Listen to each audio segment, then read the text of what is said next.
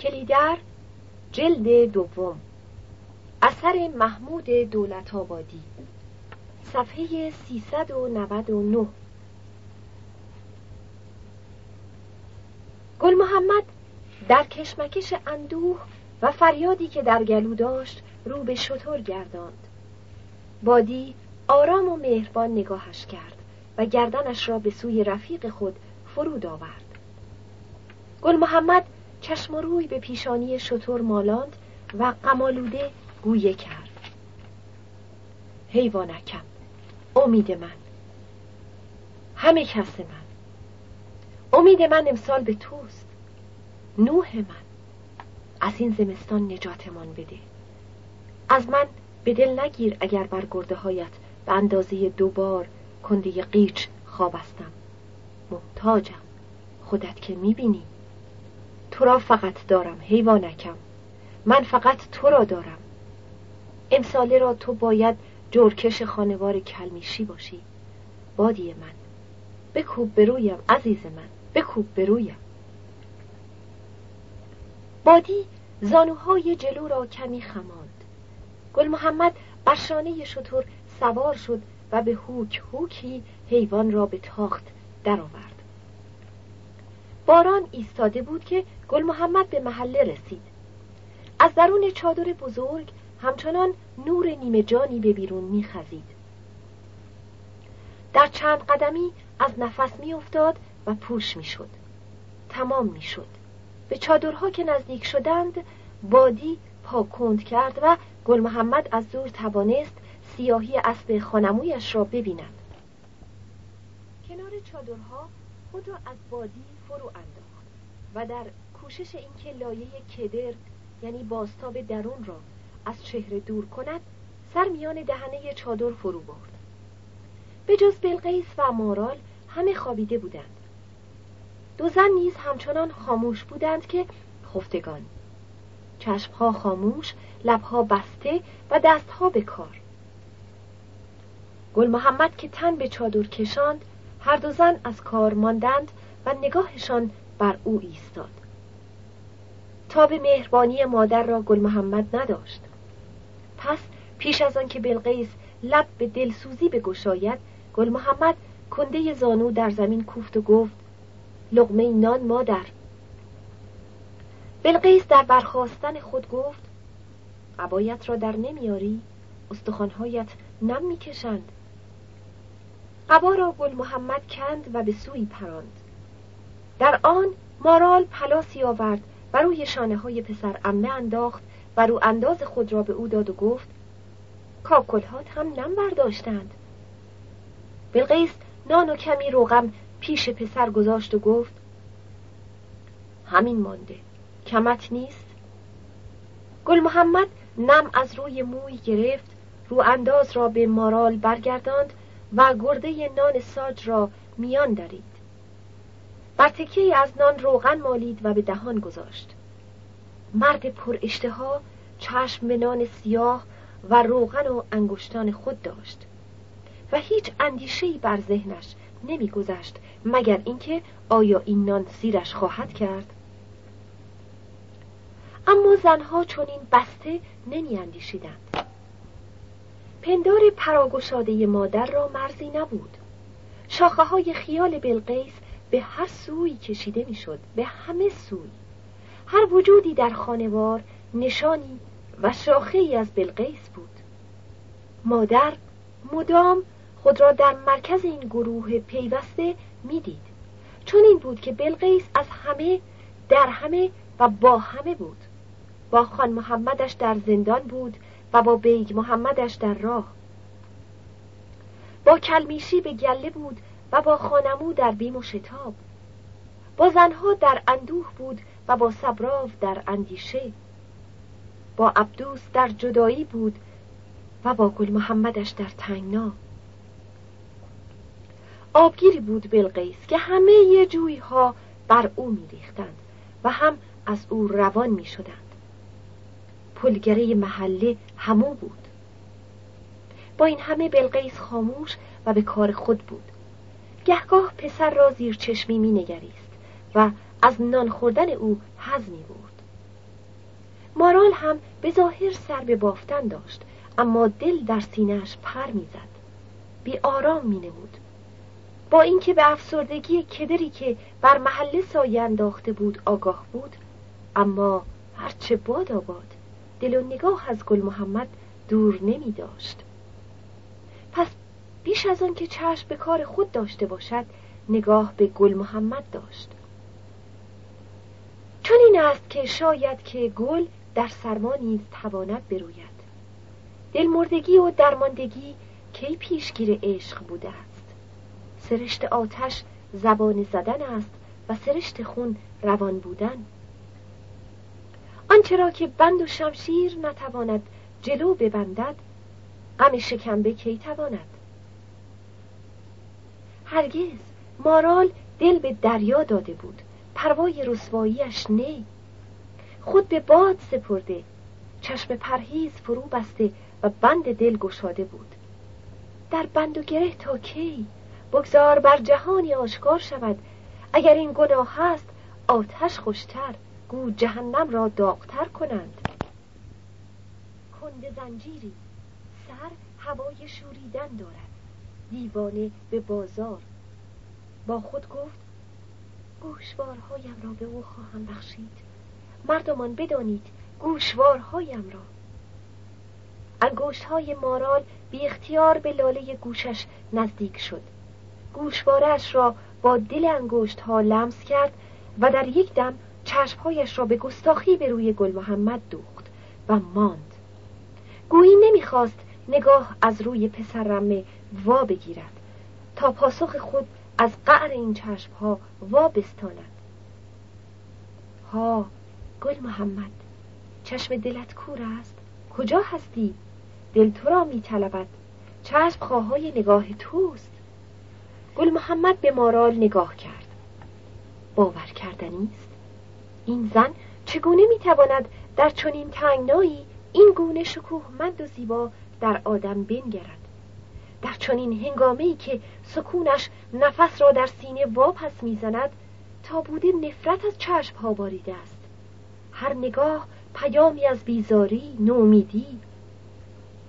هر نگاه پرده تیره پرده تیره میان دیدارها. ویژگی ناداری. ویرانه ای که در آن آدمیان به سوی هم سنگ پرتاب می کنند نیش به هم نشان می دهند خون بر چهره هم قی می کنند.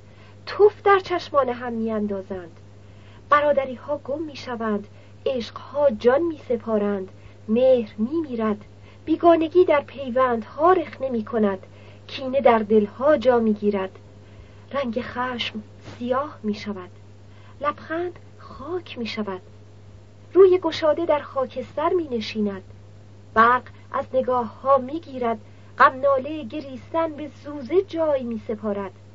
ناداری. پس چگونه است که این مادینه در چنین سیاه روزگاری می تواند نگاهی بدین حد روشن و آزاد داشته باشد؟ شگفتا. رمز نامیرایی آدمیزاد آیا همین نیست؟ جانم هوای تو دارد. نگاه هم کن. نگاه هم کن. کباب شدم. بی پیر بسوزانم. چرا چانت از کار واماند گل محمد؟ بلقیس خط میان نگاه گل محمد و مارال را در هم شکست. گل محمد در چشم مادر قافلگیر شده بود. بلقیس به مارال گفت نشسته چه کار دختر؟ و خیز برو شطور را بخوابان. مارال فرو لرزید اما برقرار از جا برخواست و بیرون رفت. بلقیس زیر لب گویه کرد آسنه هایی به سرداری ماها. گل محمد به مادر فرصت واگوی پندار نداد. پرسید بابام رفت به گله؟ مادر گفت رفت که سبراو یکه نماند. بیگ محمد هم به محله نماند. رفت. گل محمد گفت کجا؟ به هیزم کشی با شطورهای اربابی. گل محمد گفت بی هوا؟ مادر گفت گفت نمی‌تواند اینجا سر گله بند بیارد. پسرم دلکند شده بود. دلخوش نبود. پر کشید و رفت. گل محمد لغمه را گذاشت و آب خواست. بلقیس پی آب برخواست و خانمو پا به درون گذاشت. گفت زود از سفره دست کشیدی پهلوان. دل و جگر گوسفندی میان پنجه های امو بود. و هنوز بخار از آن بر می‌خواست این دیگر از کجا؟ باز هم مرگ میش؟ اما چنین نباید باشد. زمستان که پیش میآید مرض پس می رود مگر اینکه مار سر به جان گوسفند افتاده باشد که آن هم هنوز گذشته از این صورت درشت خانمو پرخنده بود و دندانهای سفیدش می درخشیدند به چی مات مانده گل محمد؟ چشمات درست می بیند این جگر گوسفنده. جگر یک بخته. همین الان از شکمش بیرون کشیدم. بیا. بلقیس بگیر سرخش کن. بیار بخوریم. نان بی خورشت از گلوی من پایین نمی رود عجب بارانی بود فلانی. جگرم حال آمد. قده آب را بلقیس به پسر داد و جگر را از دست خانمو واسطاند و رفت تا ریز ریزش کند. خانمو که به حرف و حرکت دمی از شادی وانی میماند رو در روی برادرزادهش نشست و گفت خب باز هم تعریف کن. گل محمد پرسید این کدام بخته است؟ تو ندیدیش. چطور؟ چون مال خود من نیست. گل محمد گفت پس از کجا؟ مال کیست؟ خودم هم نمی‌دانم. شاید مال یکی از این کاشبری ها چه می‌دانم؟ ما که بخوریمش می‌شود مال ما. گل محمد گفت آخر چطور آوردیش؟ کاری دارد. بیخ گردنش را از پناه زاله گرفتم کشاندمش بالای اسب و آوردمش. چشمات چرا گشاد شدن مگر این کارها از تو بر نمی آید چه خیال کردی؟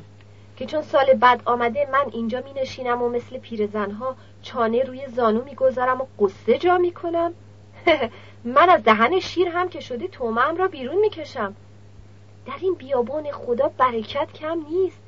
چطور می شود مگر؟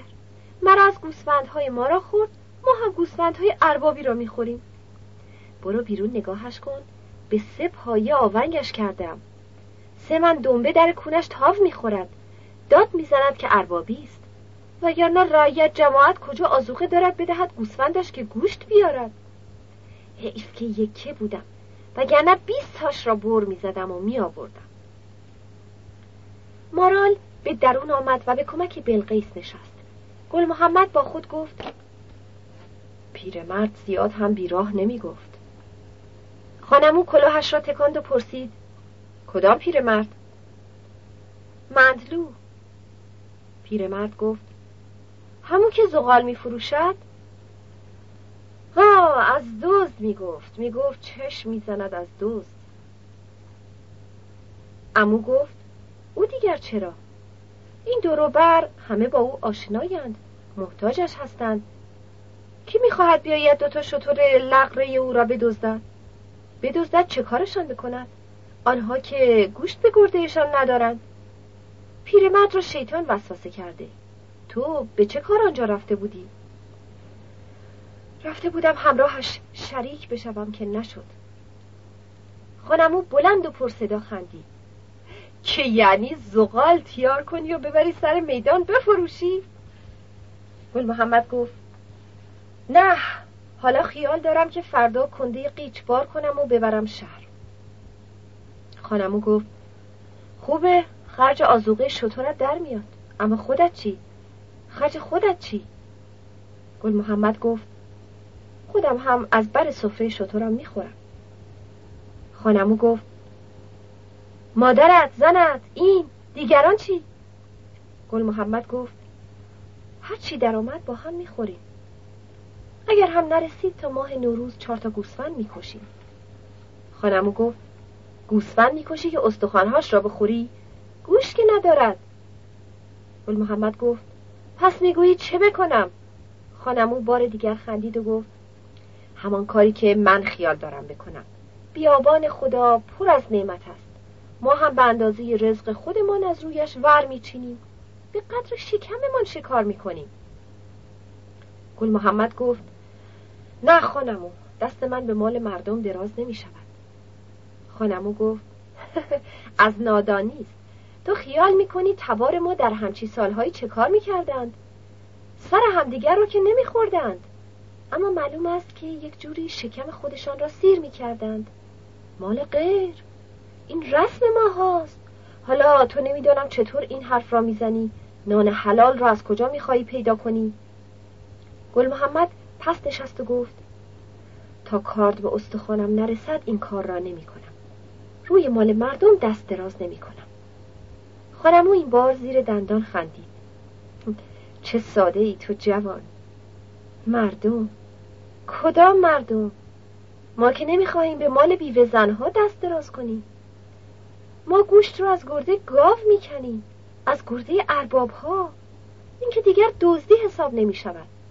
آنها از دیگران دزدیدند ما هم از آنها می هیچ به هیچ گل محمد گفت من همچه کاری نمی کنم خوش ندارم از فردا صبح می روم به کار کنده قیچ هر دو روز یک بار قیچ می‌برم به شهر و با همون چه می فروشم گذران می کنم این کارها که تو می‌گویی به دلهورش نمی ارزد بین هم یکی از ما هنوز به حبس است. بگذار اقلا او بیاید بیرون بعدش یکی دیگرمان برود. نه خانمون من همین هیزم کشی را بیشتر روا می‌بینم. تو خود دانی. من صبح سحر می‌روم پی هیزم گل محمد بیش از این به گفتگو نماند. در صدای جلز و ولز جگر میان قلف از جا برخاست بیرون رفت و میان شب ایستاد. سر بالا گرفت و به خود گفت هوا پربار می نمایه. بهار خوبی داریم امسال. بند سوم صفحه 406 آسمان همچنان گرفته بود.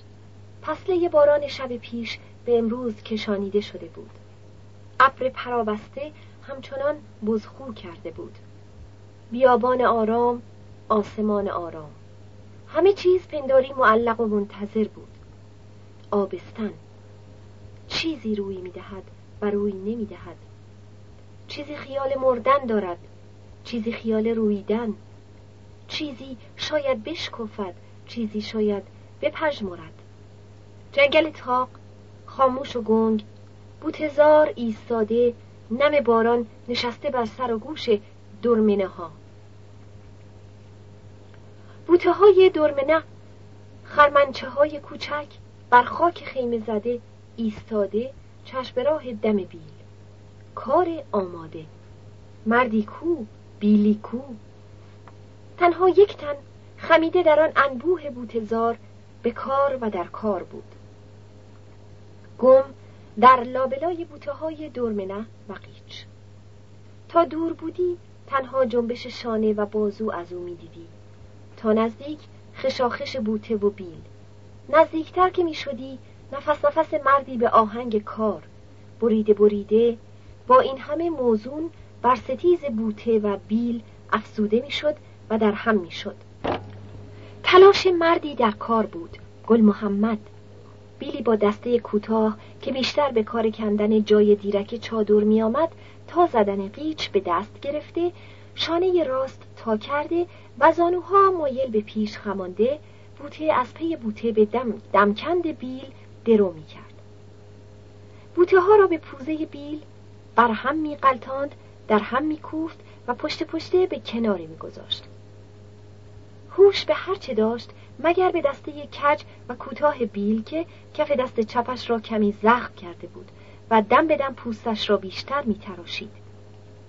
در نخستین ساعت کار به این اندیشیده بود تا با فروش اولین بار قیچ بیل نو و کاربری از میدان آهنگرها بخرد بیخ جهاز شطورش ببندد و همراه خود از شهر بیاورد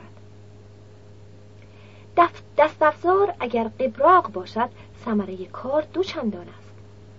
هم از این است که ابزار مرد نیمی از اوست.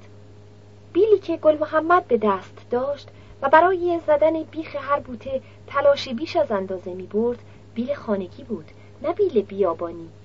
بیلی برای کندن اجاق زدن پشته هیزم تنور و دیگدان کاری که بیشتر به دست زنان کلمیشی انجام می‌شد کاری بر کنار از کارهای اصلی. اما چون این پیش آمده بود که گل محمد چاره ای نمی‌دید جز اینکه با همین دست ابزار کج و کوله بار خود از خاک فراهم کند چون این بیلی هم اگر دم دست نمی داشت پنجه هایش می باید به جای بیل به کار می افتادند. برکندن دورمنه ها به یاری دست کاری بود که باید می شد. این نخواسته به دل گل محمد که ناچاری او بود برای همین شال کمر را محکم تر بسته پاتاوه هایش را بر پای پیچیده و قدم در هیزمزار گذاشته بود. کار کار بی امان. جای گفتگو نیست. زمان چنان تنگ است و چنان تنگ کلمیشی ها را کشیده است که دمی درنگ نتوان کرد. به خود باید جنبید. به چادر خسبیدن یا در پی گله بی توش و توان لخ کشیدن یا سر راه بر مردمان گرفتن نه کار گل محمد است. همان به که بازوی خود خار کند. تن به زحمت بسپارد بپرورد و نان خود و کسان خود از خاک از سنگ به در کشد.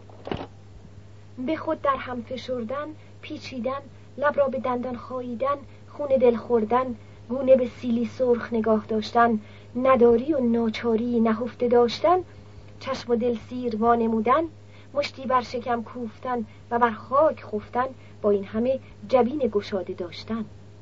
خاموش بمان و بمان. دریق است آنکه سگرمه های مرد به غمهای خوردینه در هم رود. لغمه کم وعده کمتر سفره خالیتر بیخورش نان جو نان سیاه نان ارزن ذرت گیاه ریشه هسته خرما خاک. زمانه است آمد و نیامد دارد. گوسفند شش ماه چاق است و شش ماه لاغر. سیبی را به آسمان بیاندازی هزار چرخ می‌خورد. فردا را کی دیده؟ بهار در پیش است. برای چی پاهات را برهنه کرده ای؟ پیکر خمانده خود را گل محمد برآورد. دست از دسته بیل وا گرفت عرق پیشانی به آستین پاک کرد و به رد صدا نگریست مارال بود. ایستاده کنار درخت تاقی آشکار نمی نمود پنداری به خواب گل محمد آمده بود.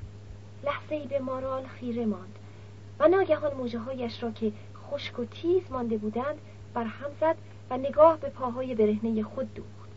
از لای پنجه های گل بیرون زده و پشت پاها را پوشانده احساسی از شرم سایری نیندیشیده به دست او داد.